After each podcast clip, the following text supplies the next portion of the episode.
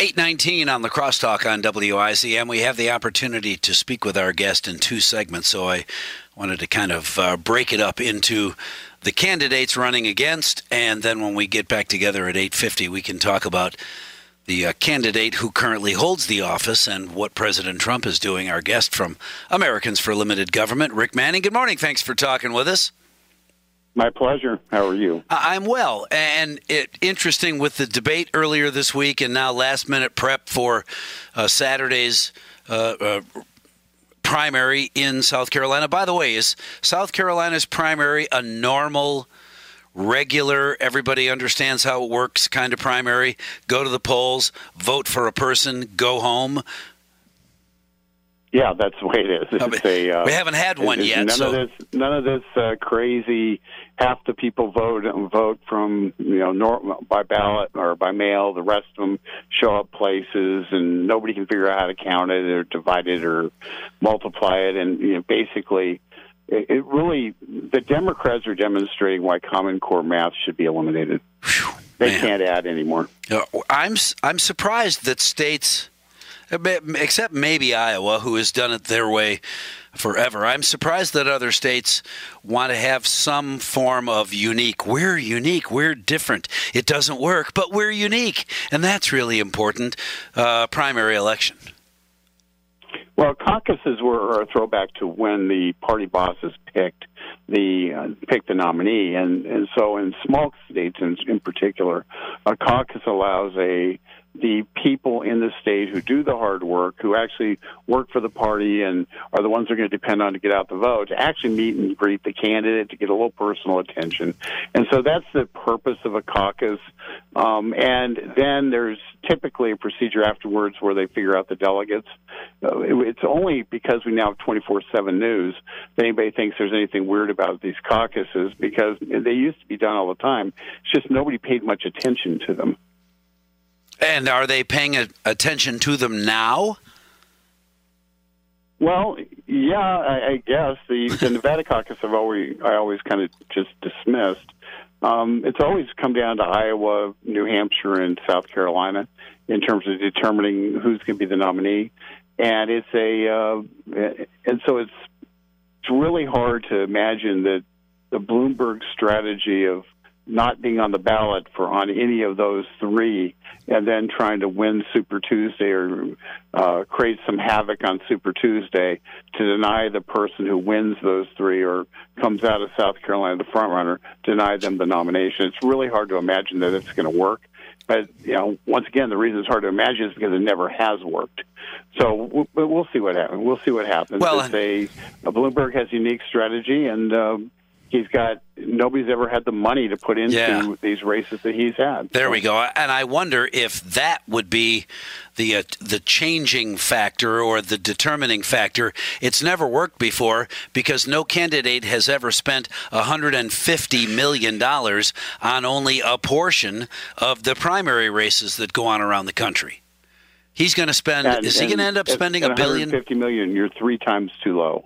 He's at Well- 450 right now. Well, total. Yeah, no, I understand. He's going to end up spending a billion dollars to try and become the president. Yeah, he'll and if he needs to spend a second billion, he will. It, it's a it's it's really a well. If if I ran a media outlet in a primary state, I would be very happy about Mike Bloomberg because he's basically filling all your ad time. Um, the problem is he's filling it at political ad rates, which is lower. But the but he is filling all your ad time, so you don't have any ad spots to. Um, you're you're not sitting there with dead air or just or doing soft reads. But here's the deal: Bloomberg's trying to buy it. The Democrats ha- are trapped. The DNC doesn't like Bloomberg. The Democratic National Committee doesn't like Bloomberg.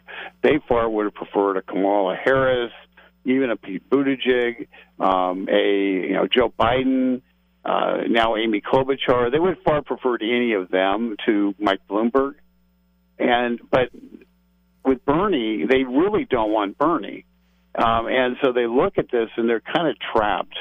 Um, they're they're trapped in, in the in a world where they allow their party to be taken over by somebody who isn't even a member of their party, and and as a result, if they deny Bernie the nomination, about thirty, twenty five to thirty five percent of the voters in the primary aren't going to go and vote. They're going to be mad. They're going to feel feel abused, and they've got a problem getting those people to vote in the general election.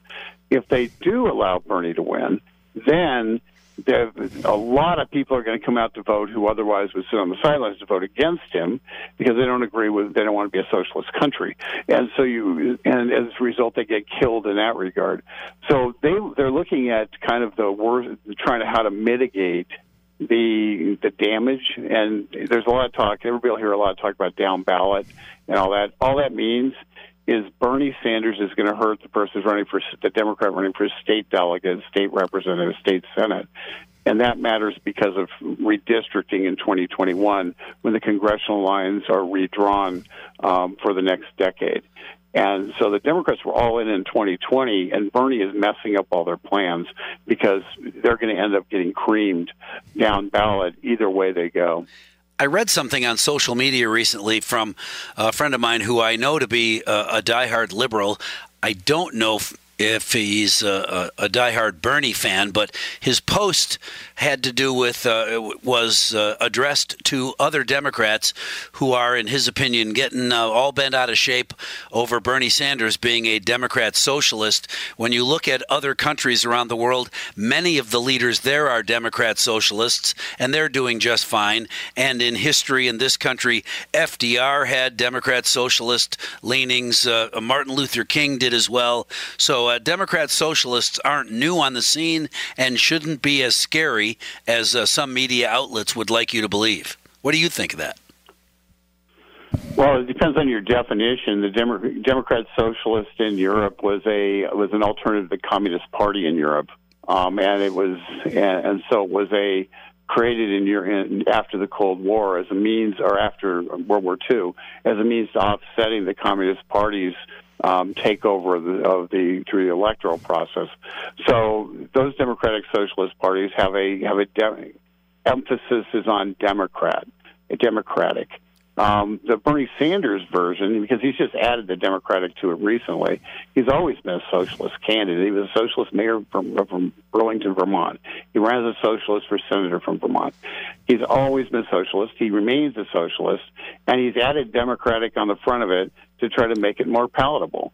It's not democratic socialism, anything that they know in Europe. This is a this is the um, is socialism in its most pure form, and that means it, he's talked about taking over the electrical grid. He's talked about taking over the healthcare system. There's not a he wants to take over early childhood education and make it so everybody sends their kids to to government uh, the age of like two months, three months. He's got a plan for all of this. And if you just read what his plan is, you think about what he's trying to do, it's pretty clear. He wants the federal government to be have hegemony, to be power over everything. And when the federal government has power over everything, you as an individual have power over nothing. And, and, and I know he feels that way. Do young people that support Bernie Sanders fully understand that, or are they still hanging on because they want him to forgive their college debt? Well, I, think free stuff is his big appeal. There's no doubt about that. And you know, we don't really teach critical thinking, so understanding that that stuff isn't free is is beyond is beyond people. But let's let's be honest, Mike. There is always going to be a, a constituency for pay my bills.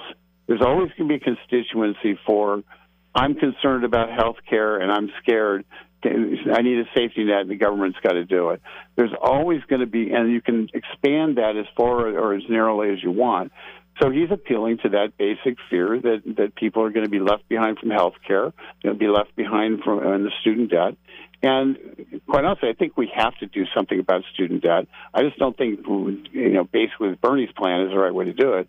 We have to force colleges who have raised the uh, tuition costs so high, far above the rate of inflation, simply because they had these kids who they could talk into getting going deeper and deeper in debt. We have to get the, have those colleges be able to be sued by students who can't find jobs in their fields when they've encumbered themselves with fifty, hundred thousand dollars worth of debt. Right. Hey, Rick Manning, we're out of time. I appreciate that, but he'll be back, and we will speak with him uh, a little further. Clearly, we have uh, a little more conversation. I never get to. I got to Joe Biden, South Carolina. Is he still going to be the winner in Carolina? Will that jumpstart his uh, campaign, or will this be Bloomberg Bernie as we head into Super Tuesday? That, and of course, what uh, what President Trump and his campaign is up to. We'll talk about that as well.